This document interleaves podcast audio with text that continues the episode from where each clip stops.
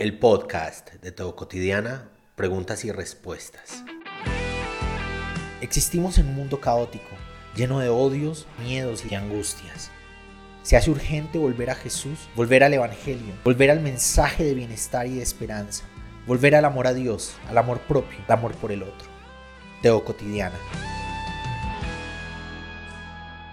Abrazo gigante, todos, todas, mucha, mucha, mucha alegría. Carlos Forteza, aquí estamos. Ay, once y media de la noche en Argentina. Mucha alegría, muchas gracias por estar a esta hora por ahí todavía conectado. Carlos, qué, qué brutal que estés aquí, cancionero. Acabamos de, acabamos, esto es una vaina bien, bien en unidad acabamos de terminar una transmisión con el cancionero cristiano. Estaba entrevistando a un artista argentino, un muchacho bien, bien interesante que tiene unas letras así re explosivas, bien brutales. Y ya el cancionero viene a esta transmisión que es a las nueve y media de la noche de Teo Cotidiana. Qué genial que estén por aquí.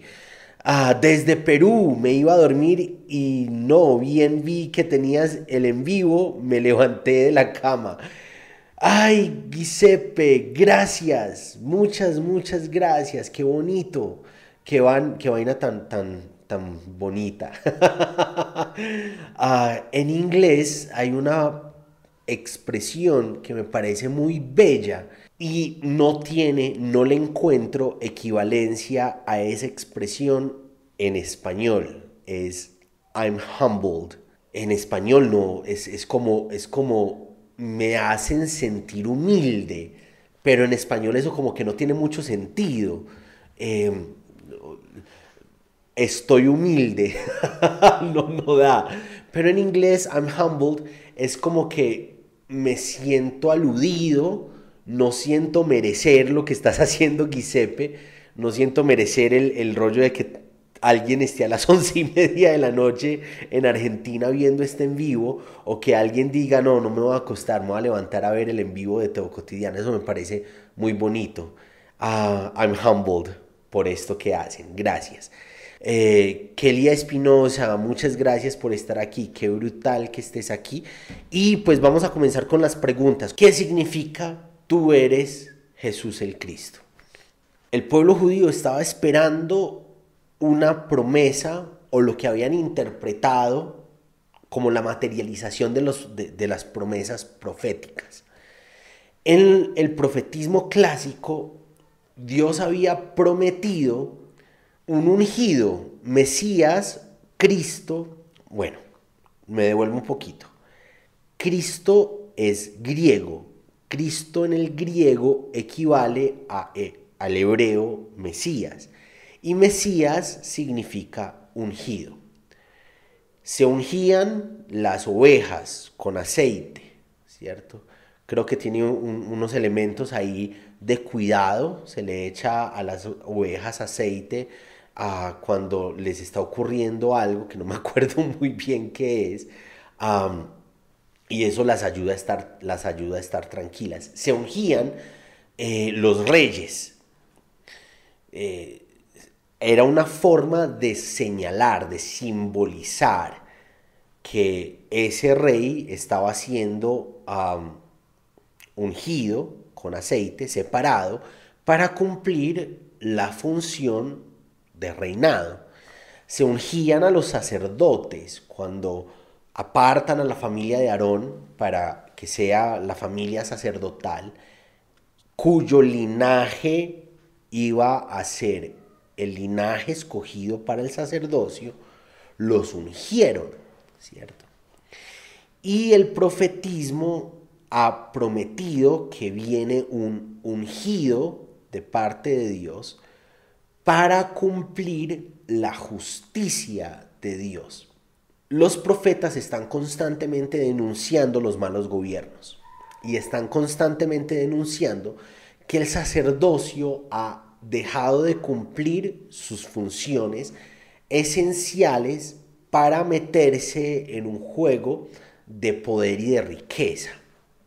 Los reyes estaban jugando a la política, estaban haciendo ah, jugadas geopolíticas y esas jugadas habían desatado consecuencias malas para el pueblo. Entonces los pobres eran cada vez más pobres, las personas estaban cada vez más desamparadas. Ah, el sacerdocio y el templo se supone que debía cuidar a las personas desamparadas y en realidad no lo estaban haciendo y los profetas denuncian eso. Y en medio de la denuncia, Dios está prometiendo con constancia que va a materializar un gobierno de bienestar donde las personas descuidadas van a ser cuidadas. Hay, hay muchas menciones, ¿no? La viuda, el huérfano, personas que no se podían valer por sí mismas, por las condiciones culturales y por las condiciones ah, sociales, esas personas representan toda la gama de personas que no se podían valer por sí mismas de acuerdo a las realidades sociales, culturales, físicas, ¿cierto? Los enfermos, las viudas, los niños, los huérfanos, a todos los que se les ocurra debían ser cuidados, pues en primera instancia por el Estado, eh, por la monarquía, debían tomar decisiones que generaran bienestar para las personas. Esa es en esencia la función de la monarquía, de, de los reyes, y en segunda instancia el sacerdocio y el templo, que debían ser el amparo de Dios para los desamparados sociales. No se estaba cumpliendo, los profetas denuncian eso, hay un montón de elementos proféticos que se, que se consolidan en la idea de que se va a materializar el reinado de Dios en la tierra, se va a materializar la justicia de Dios en la tierra, todos tienen esperanza con el que va a venir a el Mesías de Dios prometido. El referente de antaño para ese Mesías es el reinado de David. Entonces, eh, es el hijo de David, se entiende como parte del linaje de David, que va a cumplir un reinado. El, reinado de David es conocido de forma legendaria por ser un, reinado justo, la era de oro de la Israel antigua, por decirlo de alguna manera. Eh, se promete un Mesías que viene a reinar a la manera del tiempo dorado de los judíos. Y entonces, en tiempos de Jesús hay un montón de personas esperando al Mesías, ¿no? Porque ha incursionado el imperio romano. Israel es una, tiene una idiosincrasia de guerras ganadas por las historias de, antaño y por unas historias más recientes para la época de Jesús, como la de los macabeos, un grupo de personas, una familia específica que logró ah, confrontar, enfrentar militarmente a los romanos. Eso era una vaina gigante. Eh, hicieron retroceder a los romanos, les ganaron la pelea a los romanos en un momento específico y todos creyeron que la gran gloria de Dios había, se estaba haciendo manifiesta en esa revuelta de los macabeos, ¿no? En contra del imperio romano. Resulta que luego el imperio vuelve a incursionar con más fuerza, ya no son capaces de detenerlos, se posesionan de las tierras de Israel y entonces todo el mundo está esperando que llegue el Mesías prometido, que saque con la espada a los romanos y que genere un reinado de bienestar y justicia para las personas.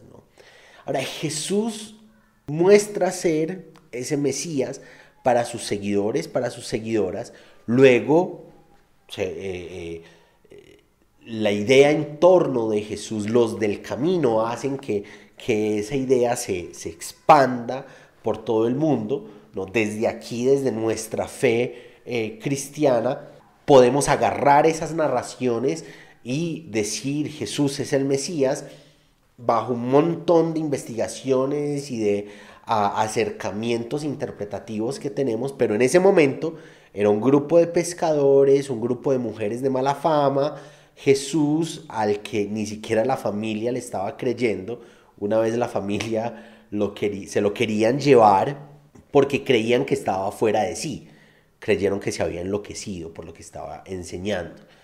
El asunto es que sus seguidores entendieron en algún momento que Jesús era ese que se había prometido por parte de los profetas, ese que estaban esperando que iba a salvar a los judíos, en especial a los judíos, de las garras y de la espada del imperio romano y que iba a levantar un reinado de justicia, ¿cierto?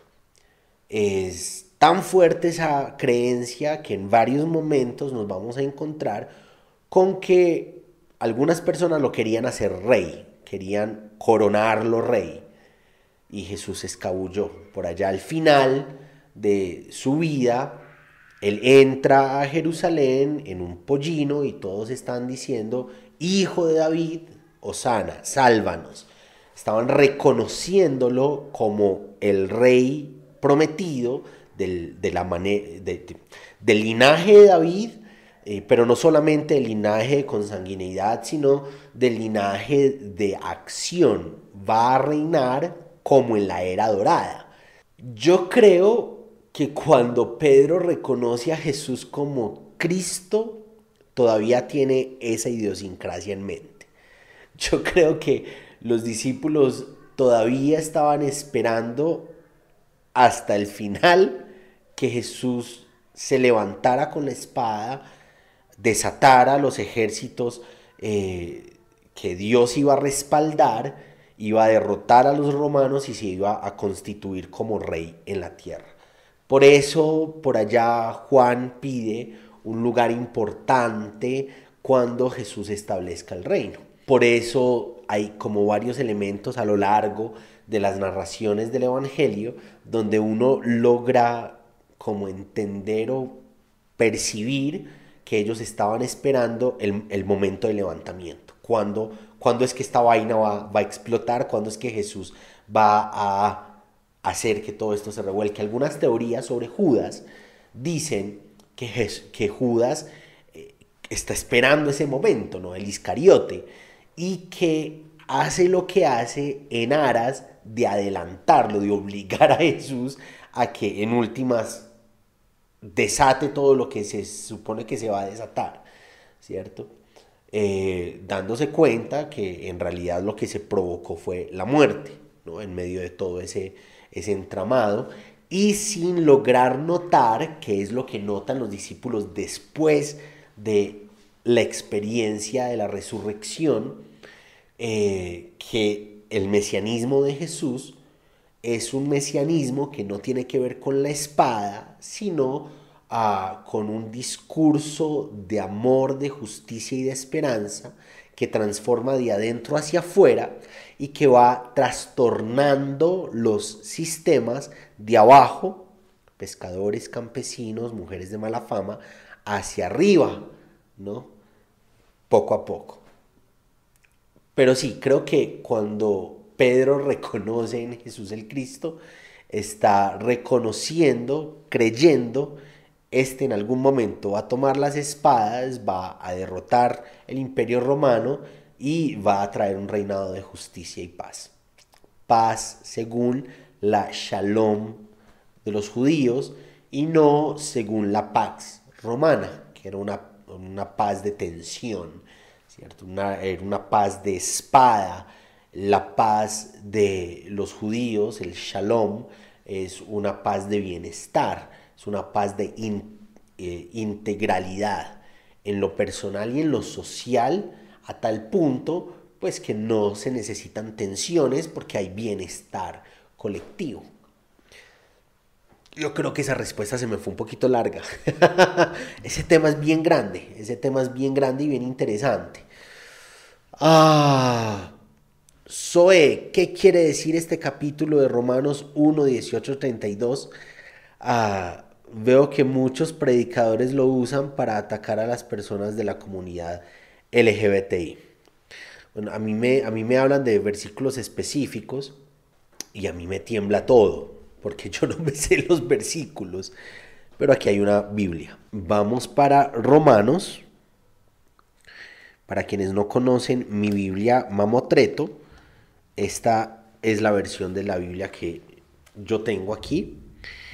Esta es la Biblia de nuestro pueblo de Luis, Alonso Schockel. Tiene comentarios del señor Schockel, me parecen preciosos, parecen muy aterrizados, no es una teología escapista donde lo único que ah, miramos del Evangelio es cómo escaparnos al cielo cuando nos muramos, sino a cómo vivir, cómo aplicar el Evangelio en tanto vivimos, ¿no? En este lado de la vida. Y digo en este lado de la vida porque pues lo que sea que ocurra en el otro lado va a ser vivir a Jesús, seguir viviendo el Evangelio, seguir viviendo la vida en abundancia que Jesús vino a prometernos.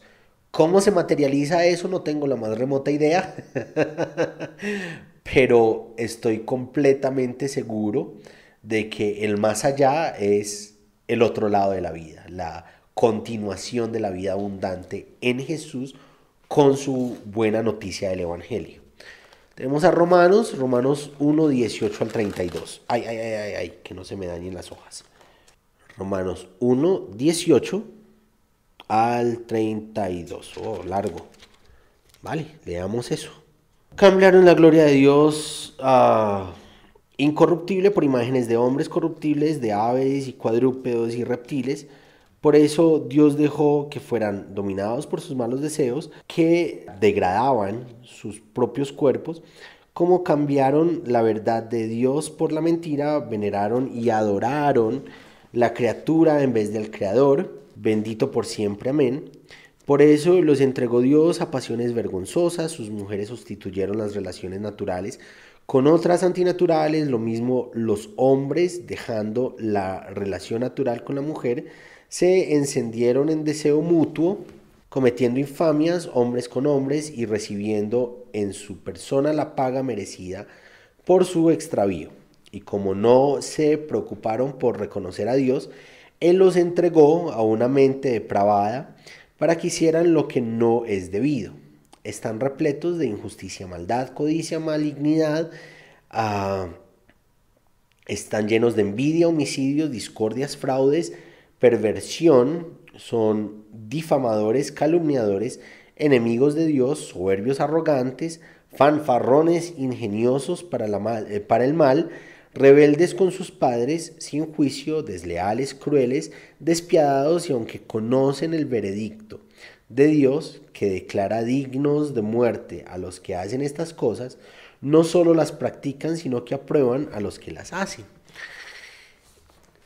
Hay otros textos al respecto del el tema LGBTIQ y la verdad es que uno, no son muchos, son como seis o siete textos que hablan acerca o que posiblemente hablan acerca del tema LGBTIQ o no, no habla acerca de este tema. Podríamos o se podría pensar que hay una relación entre el movimiento LGBTIQ y eso que está diciendo la Biblia.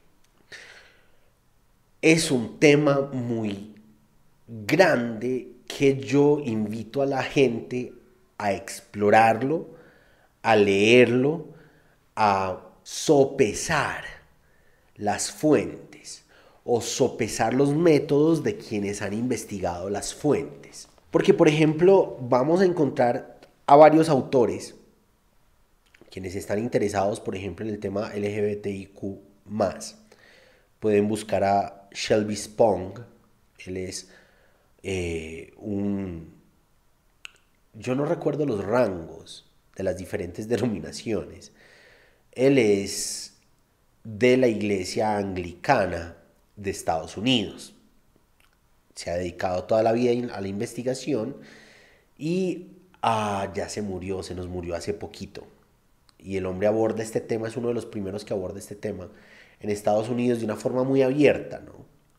Y genera unas reflexiones bien interesantes. Hay autores que al acercarse al concepto arsenocoitai, creo que se dice así, que es el que traducimos como homosexualismo en las Biblias eh, que tienen revisiones o que usan la palabra homosexual, que es una palabra del siglo XIX, que interesantemente es una palabra del siglo XIX que usamos para traducir una palabra de muchas más, muchos más elementos culturales que complejizan el concepto que es llanamente homosexual.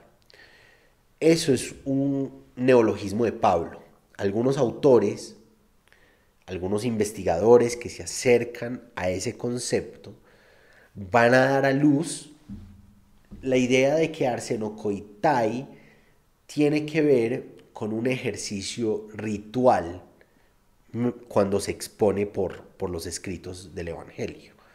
Tiene que ver con los y con las prostitutas y suele pasar con varias de las denuncias sexuales cuando se habla de porneia, cuando se habla de arsenocoitai, se está hablando de los y las prostitutas de los templos y tiene que ver con un sistema en el que eh, usaban desde muy niños a hombres y mujeres, los separaban y los preparaban sistemáticamente para la prostitución de los templos, para la prostitución ritual. Es muy usual que cuando estos, estas ideas aparecen, aparecen junto a conceptos de adoración y de idolatría. Hay otros autores que van a decir llanamente que eso quiere decir ser gay. Y ahí dice gay, ahí dice homosexual, punto. Creo que es una discusión mucho más amplia, mucho más compleja y mi postura personal tiene que ver con uno, lo, lo decía al principio, hay muy pocos textos que hablan sobre la homosexualidad como para que tenga sobre ser gay o sobre hacer parte de alguna de las siglas del movimiento, como para que tengamos un énfasis tan amplio, tan fuerte en ser o no ser LGBTIQ. Hay muchos más textos sobre la injusticia de los gobiernos, hay muchísimos más textos sobre amar al prójimo. Hay gigantemente muchísimos más textos sobre un montón de temas que no nos gustan abordar, sobre cuidar a la viuda y al huérfano, ¿no? que no es un tema central, bandera de la iglesia. Acérquense a esos autores, puedo recomendarles dos en este momento. La profesora Cris Conti de Argentina, que ha se ha metido de cabezas con ese tema. Eh, Shelby Spong de Estados Unidos, que se metió en su época de cabezas con ese tema. Hay un libro que yo tengo que se llama Cuerpos Abyectos. Es una lectura de Marcos que lo escribe un sacerdote mexicano gay. No lean para que crean en esos autores. Lean para que puedan sopesar lo que sea que están diciendo y el método por el cual, con el cual llegan a esas conclusiones. Y lean también a los que dicen lo opuesto. Y lean a, a los que dicen lo opuesto de los que dicen lo opuesto. Porque es así como vamos generándonos un criterio. Lo otro es que creo que es un asunto de conciencia. Creo profundamente, ¿no? Que le hemos dado demasiado énfasis a que la gente cambie porque en los púlpitos les decimos que cambien tal o cual cosa. La forma de vestir, la forma de hablar, la forma de pensar, la forma de actuar. Y creo profundamente que cuando caminamos con Jesús, Él desarrolla en nosotros ese, esa relación con Jesús, desarrolla en nosotros y en nosotras una transformación progresiva que va ocurriendo incluso sin que nos demos cuenta, incluso en oposición a mucho de lo que nosotros somos dentro de nuestra realidad. Con eso estoy diciendo, cada uno debe vivir su proceso con Jesús. Cada uno debe vivir esas transformaciones y no tenemos por qué juzgar y señalar esos procesos ajenos basados en nuestros propios procesos. Interesantemente, por allá al final, en una de las conversaciones que tiene Jesús con sus eh, discípulos, con sus discípulas, le dice algo a Pedro, está ahí en una conversación con Pedro y luego se va con Juan y Pedro pregunta, ¿y este qué? Y Jesús le dice, ¿y a ti qué te importa? ¿Y a ti qué? ¿Sí o qué? Lo que quiero hacer énfasis en ese punto, porque no es parte del tema específico, es que cada uno debe vivir su proceso personal con Jesús sin que, sin que necesariamente tengamos que inmiscuirnos en el proceso personal del otro. Y yo creo, yo le creo más al proceso de transformación que tenemos caminando con Jesús que a las obediencias obligadas que nos ah, inyectan desde el púlpito y desde el liderazgo cristiano en ese sentido, quien sea gay, lo acojo, ¿no? es mi hermano y tiene sus propios procesos, o es mi hermana y tiene sus propios procesos de transformación en cuanto a la relación con Jesús. Todos los procesos son diferentes, ¿cierto? No, no tenemos que estar pendientes si la otra persona cambió o no cambió lo que yo espero que cambie o no cambie. Cada uno vive su proceso con Jesús de acuerdo al Evangelio y de acuerdo a sus características particulares. Hay mucho, hay mucho por leer. Somos por naturaleza el cristianismo personas de poca lectura. Y cuando leemos, leemos para responder y no para aprender. Cuando leemos, leemos para atacar con el argumento, ¿no? porque nos han enseñado todo este rollo de ser apologistas y de defender y lo que sea que sabemos, lo usamos para generar contraposición a una idea que sea diferente a la nuestra. Creo que es importante que comencemos a leer. Como les digo, no para creer lo que está en el argumento, pero para aprender otras posibilidades desde otros puntos de vista. Ah, se dice también que esa expresión no aparece en el original, ¿no? Arseno sí aparece en el original, en los manuscritos, ¿no? Porque no existe original. en los manuscritos que tenemos, ah, hay arsenocoitai. El rollo es qué traduce eso, cómo lo podemos traducir de acuerdo a las particularidades de la época en que esa expresión se está dando, más si en lo que se está pensando es en un sistema de prostitución de niños y niñas, ¿no? En ese sentido, a lo que se está refiriendo es a ese sistema, lo que se está denunciando es ese sistema donde agarramos niños y niñas para la prostitución sagrada, ¿sí? Y posiblemente, según algunos autores, creo que Crisconti va por esa línea, creo, no estoy seguro, es importante ir a leerla, ah, posiblemente es eso a lo que se está denunciando. Hola, ¿alguna vez llegaste a ver un programa de Discovery sobre una iglesia en Estados Unidos donde se manipulan serpientes? Se basaban en un texto que dice algo como tomarán serpientes en sus manos. Ah, creo que el texto es Marcos 16, 18. ¿Cómo interpretas tú este texto? Álvaro, sí, conozco ese movimiento es parte, es una de las líneas que se derivó del, pentecostalismo en su momento. No recuerdo cómo se llama el movimiento, pero sí sé que existe y hacían eso y caminaban sobre el fuego también. hacían rituales donde habían brasas que queman y caminaban por encima del fuego eh, y bailaban con serpientes y toda esta vaina. la literariedad de ese texto, Álvaro, creo que va más por el lado de los voy a cuidar en medio del peligro. no es pónganse en peligro para demostrar que yo los cuido. Es en la vida, en aplicando la vida del Evangelio, creo que está hablando de la gran comisión, no estoy seguro. Miremos un momentico, ¿no? Marcos 16, 18. Eh, Marcos. No crean que soy rápido buscando en la Biblia. Tengo aquí unas etiqueticas que me van contando dónde encontrar qué, cómo. a Marcos 16.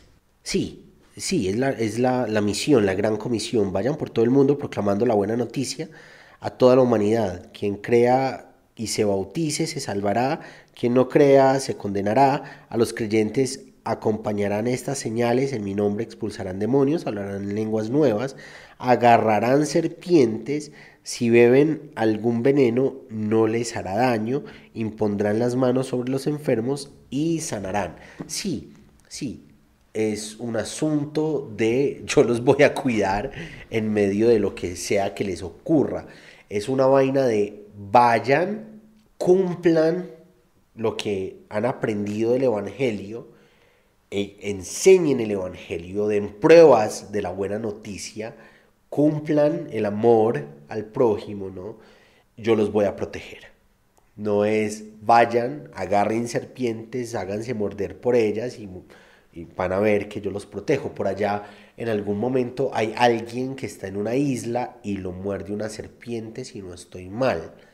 Y los lugareños como que no entienden porque está bien, porque no le pasa nada y eso ayuda a que la gente logre creer, ve, esta persona así como que tiene algo de divino, algo de Dios que lo acompaña, porque no le ha ocurrido nada eh, con, el veneno de la serpiente.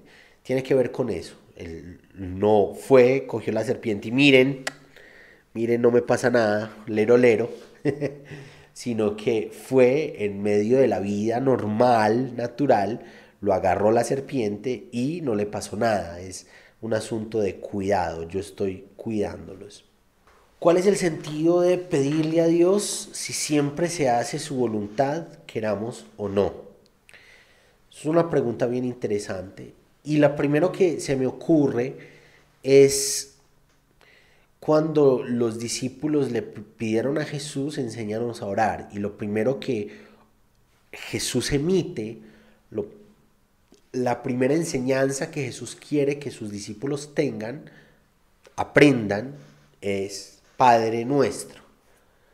Cuando nos dirigimos a Dios, no nos estamos dirigiendo en condición de criatura en medio de el universo, polvo de estrellas, a el creador. Nos estamos dirigiendo en condición de hijos amados por el Padre. Padre que es colectivo, un Padre que es comunitario, que es plural, pero es Padre, ¿cierto? Y ese, ese punto es bien importante. Hay cosas que mi hijo me pide, que él sabe que están por fuera, o bien de mis capacidades, o bien de los acuerdos sociales que tenemos en casa. Sin embargo, las, las pide, ¿no?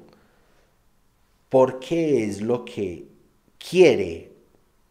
A veces, tras las peticiones de las cosas que son inamovibles, lo que voy a hacer es sentarme a conversar con él, ¿no? A recordar los acuerdos que tenemos, a escucharlo, darle importancia a eso que él quiere, pero también a interactuar interactuar, a estar cerca en medio de eso que le es difícil aceptar, pero que son las reglas de juego de la casa.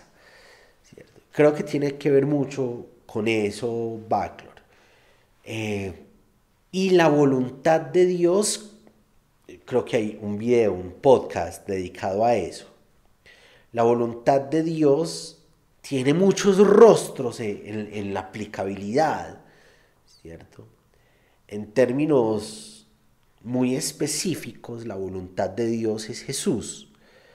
La voluntad de Dios es la buena noticia de Jesús. La voluntad de Dios es lo que Jesús trae a nuestras vidas, lo que Jesús brinda a nuestras vidas y cómo encontrarnos con Jesús transforma lo que somos. Eso no tiene necesariamente que ver con cosas específicas de la vida.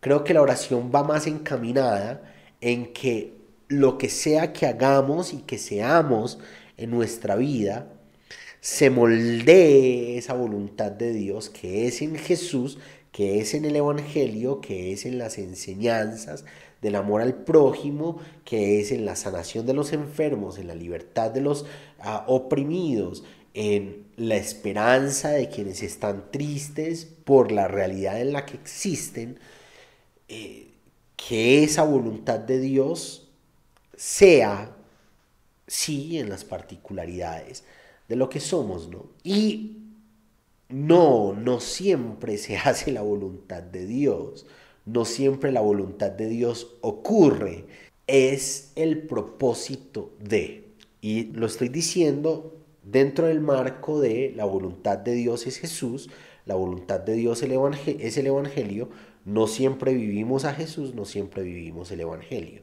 no siempre se cumple la voluntad de Dios, pero hay una expectativa para quienes tenemos la fe en Jesús, para quienes vivimos o queremos vivir el Evangelio, de que esa voluntad día a día sea cumplida en todo lo que somos y en todo lo que hacemos. El cristianismo y las enfermedades mentales. Hace poco escuché una consejera cristiana, entre comillas, que decía que la baja autoestima era idolatría porque las... Perdón. Ay, uno tiene que ver y leer tantas cosas. Ay, era idolatría porque las personas buscaban identidad en cosas fuera de Dios. Simplificó todo, sin saber nada de psicología, solo por llamarse consejera y veo muchos cristianos hablando de salud mental cuando no saben ni lo que es exactamente. ¿Qué piensas tú al respecto? Ah, pensamos igual, Giuseppe, pensamos igual.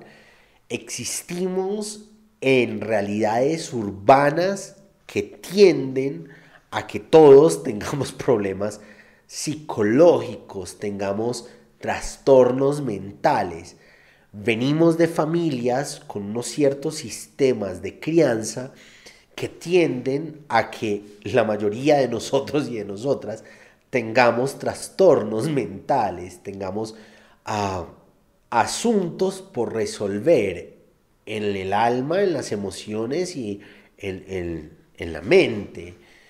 Y sí, creo que es un común denominador ver que los cristianos quieran ocupar lugares que no les pertenecen, quieran hablar de temas sobre los que no conocen, quieran ah, ser referentes sobre asuntos que se escapan de sus manos. Y creo que muchos, incluso por los sistemas de control, por el abuso que ha infligido la religión en las personas, necesitan asesoramiento, acercamiento psicológico. Y, lo digo, en esta parte me hago un poquito vulnerable, lo digo con una dificultad gigante de yo poder hacerlo, ¿no? Hemos hablado un montón de veces en temas familiares, algunas conversaciones, otros momentos muy difíciles, no de confrontación entre Sara y yo, de la necesidad de buscar acompañamiento psicológico. Yo tengo la tendencia de buscar salir solo, de buscar aprender solo, de buscar afrontar la vida con todas sus dificultades solo. Entonces se me, se me genera mucha... tengo un muro gigante al respecto. Y con todo eso vulnerable que muestro en este momento, creo que es sumamente importante que las personas busquen asesoría en la salud mental, psicológica, psiquiátrica. Hay una amiga en las redes, eh, Ivka.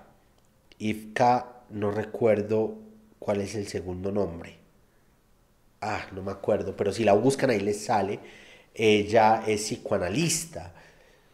Necesitamos, pues por un lado, profesionales integrales que se acerquen a esos, a esos temas y por otro, pastores, líderes que dejen de estar hablando de lo que no saben y que asuman la responsabilidad de invitar a sus seguidores a encontrar asesoría en la salud mental. Creo que es una pendejada, Giuseppe, eh, es, ese rollo. La enfermedad mental en tiempos de Jesús es inexistente en términos de que así se le llame, así se le conozca, así se le reconozca. En ese entonces, muy seguramente, mucho de lo que hoy llamamos enfermedad mental eh, se le llamó demonios, ¿no?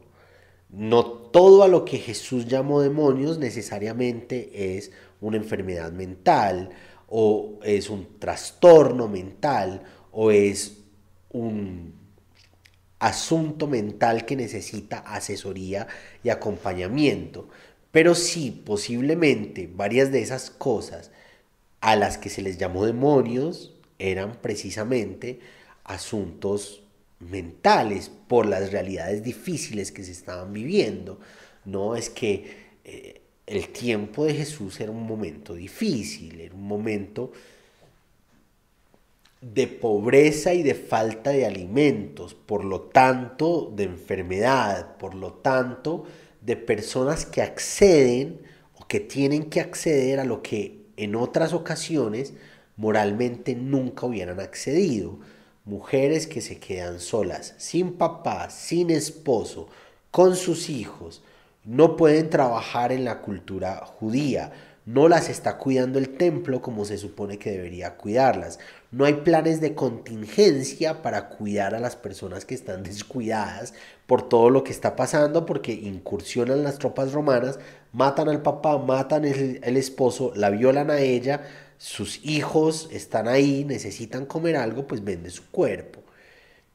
Eso genera tensiones psicológicas muy fuertes, ¿no?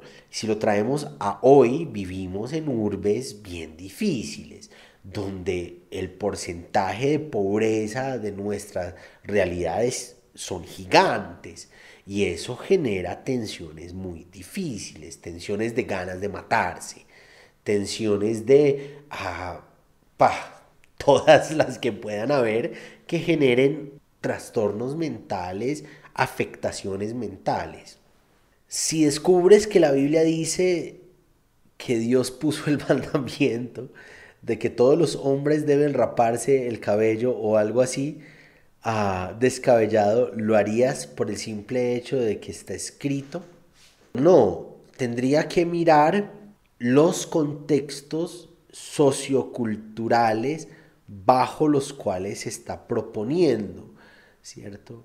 La Biblia tiene que ser mirada desde la interdisciplinariedad y lo que busco que ocurra en mi vida es que la base de mi fe sea Jesús y el Evangelio. Y todo lo demás, incluyendo el Antiguo y el Nuevo Testamento, los pongo a los pies de Jesús y del Evangelio. Peso tanto los escritos antiguos como los escritos neotestamentarios a la luz de la experiencia de Jesús, las narraciones de Jesús y del Evangelio, ¿cierto? Entonces, no porque lo dice la Biblia específicamente, le, le doy validez. Lo que hago es hacer un acercamiento desde diferentes miradas, desde diferentes disciplinas y siempre poniendo ese texto a los pies bajo el fundamento de Jesús y del Evangelio. Pero el contexto indica y todo a que sí Dios le dijo a Pablo que hagan X cosa rara obligatoriamente y está claro que Dios dijo eso. Lo que pasa es que Backlor, o hasta que lo dijo Jesús, es mirar el contexto, ¿cierto? Eh, Jesús dijo que la semilla más chiquita que existía entre todas las semillas era la semilla de mostaza. Hoy sabemos que hay semillas más pequeñas, incluso hay semillas microscópicas. ¿A partir de qué estaba hablando Jesús? A partir de su conocimiento temporal dentro de su realidad sociológica. Era un campesino judío.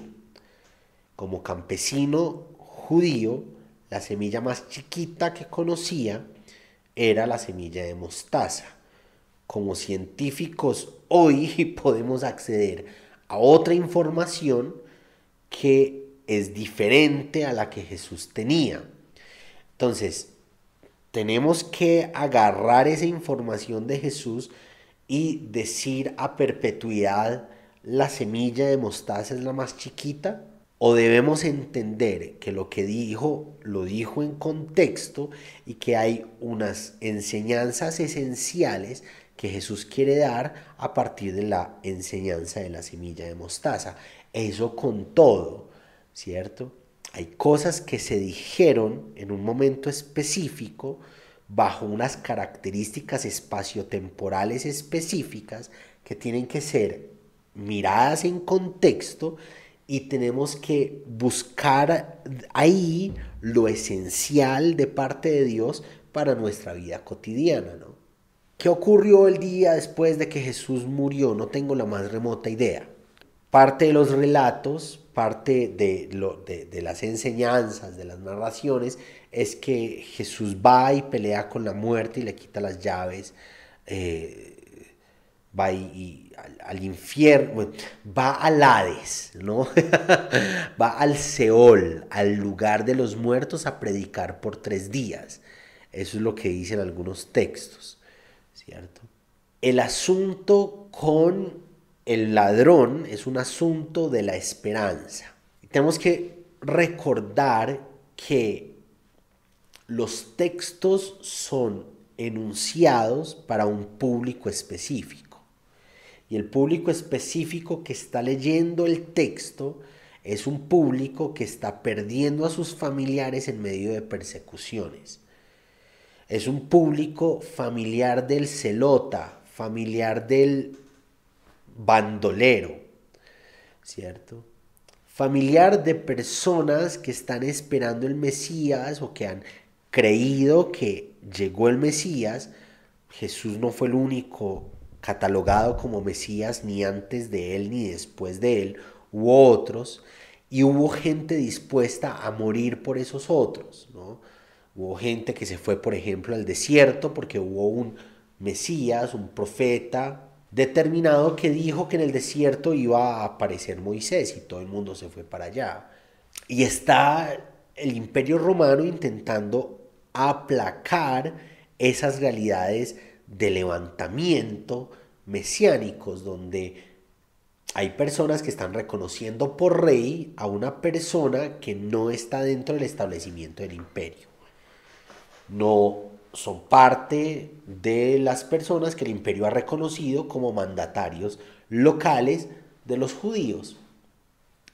Y esos levantamientos Roma los castiga con espada cuando Jesús tenía entre 4 y 6 años, Roma hizo una incursión a la ciudad de Séforis, la destruyó, porque habían personas que se estaban levantando con ideas mesiánicas.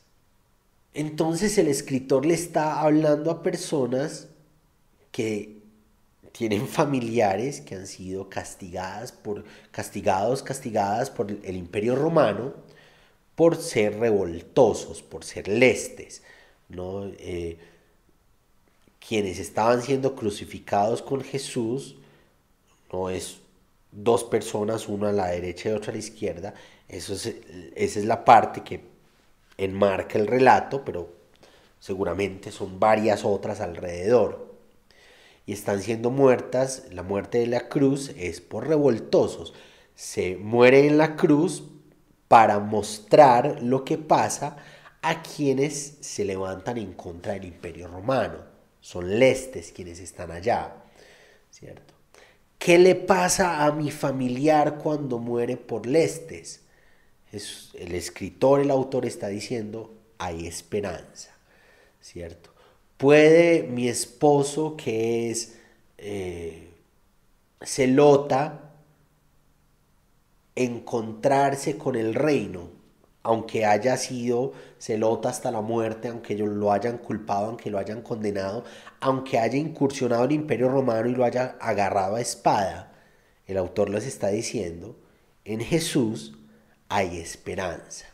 No necesariamente me encanta como lo pone el, el cancionero, no, como lo pone el dino de Noé, el dinosaurio de Noé. Él dice, lo que dice la escritura no tenemos que pensarlo en términos de qué pasó de forma factible, sino de qué nos enseña de forma... ¿Qué pasó en, términos literales? Esa no es la pregunta. ¿Qué nos enseña desde la literariedad? Esa debe ser la pregunta. Entonces, ah, hay fórmulas, hay recursos literarios que se están generando que no necesariamente hablan de un asunto, un marco, un lugar literal. Cuando Jesús está diciendo, mañana nos veremos en el paraíso, no está diciendo que literalmente mañana van a amanecer en un jardín lleno de gloria y lleno de flores y con una broma brutal, calles de oro, mar de cristal, y se van a encontrar, se van a ver el uno al otro. Lo que está diciendo es, hay esperanza. En esencia, ¿no? O otros podrán darle otra esencia desde la generalidad, porque la escritura es, tiene diferentes, puede tener diferentes interpretaciones, pero lo literal creo que tiene que ir mudando de nuestra forma de acercarnos a la Biblia, porque la Biblia no está dada para que miremos la factibilidad, eso es muy nuestro. En el siglo XVI viene toda esta revolución en la forma en que pensamos el mundo y la vida y empezamos a generar marcos de lo fáctico, de lo probable, de los métodos para probar y nosotros somos muy dados a que cada cosa que se diga sea factible. Y la Biblia no está escrita en términos o en clave de la factibilidad, está escrita en términos y en clave de que eso me puede enseñar, que eso te puede enseñar, cómo eso puede aportar en tu vida. La verdad en el Evangelio no tiene que ver con qué sí ocurrió, qué no ocurrió. Tiene que ver con cómo te enseñó eso que se está narrando. Eh, entonces, ¿dónde estuvo Jesús? No tengo la más remota idea. ¿Qué significa ese texto? Ese texto, adentro, en el plano dentro del texto, le está dando esperanza a quien se está muriendo en medio de su muerte, Jesús le está dando la esperanza de, la buena noticia. Afuera, quienes están leyendo ese texto, para quienes se está escribiendo ese texto, que están viendo la esperanza de los familiares que se están muriendo, a ellos también los alcanza la salvación de la buena noticia.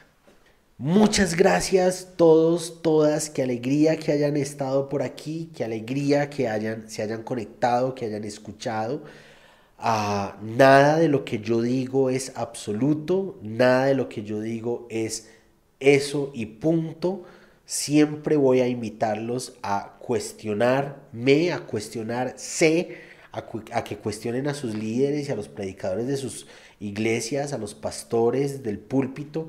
Cuestionen, lean, investiguen, aprendan, crean un criterio personal pero por encima de todo, este rollo del conocimiento, de saber o no saber, de leer o no leer, por encima de todo, vivamos a Jesús.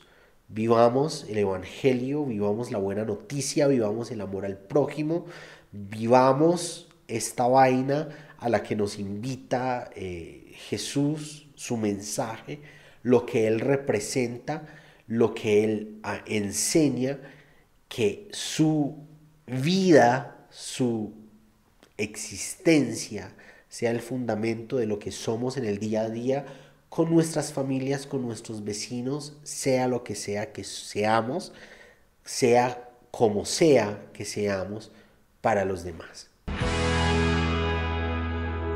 Gracias por acompañarnos hoy en el podcast de Teo Cotidiana. Te espero para que reflexionemos juntos en el nuevo episodio.